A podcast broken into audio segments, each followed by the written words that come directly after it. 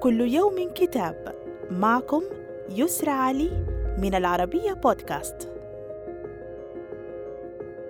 كتابنا اليوم بعنوان Building Service Agility أو بناء الرشاقة في الخدمات للكاتب الكردي العراقي المقيم في نيوزيلندا سامان لوا يسعى فيه الكاتب إلى توضيح الخطوات اللازمة لتطوير الخدمات مستفيدا من تجربة هوشين كانجي بصفتها هيكلة للوصول إلى الأهداف الاستراتيجية عبر تحسين الخدمات بصورة مستدامة تؤدي بدورها إلى التفوق التشغيلي إذا ما انخرط فيها جميع العاملين في المنظمة شركة أو حكومة.